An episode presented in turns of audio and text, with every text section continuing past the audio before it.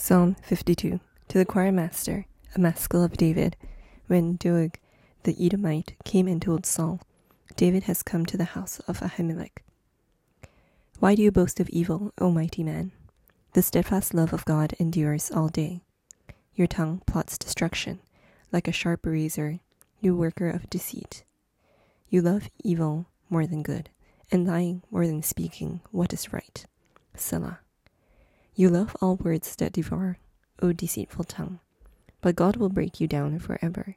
He will snatch and tear you from your tent. He will uproot you from the land of the living. Selah.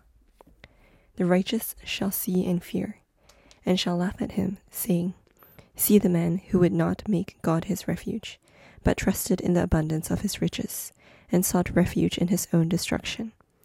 But I am like a green olive tree in the house of God. I trust in the steadfast love of God forever and ever. I will thank you forever because you have done it. I will wait for your name, for it is good in the presence of the godly.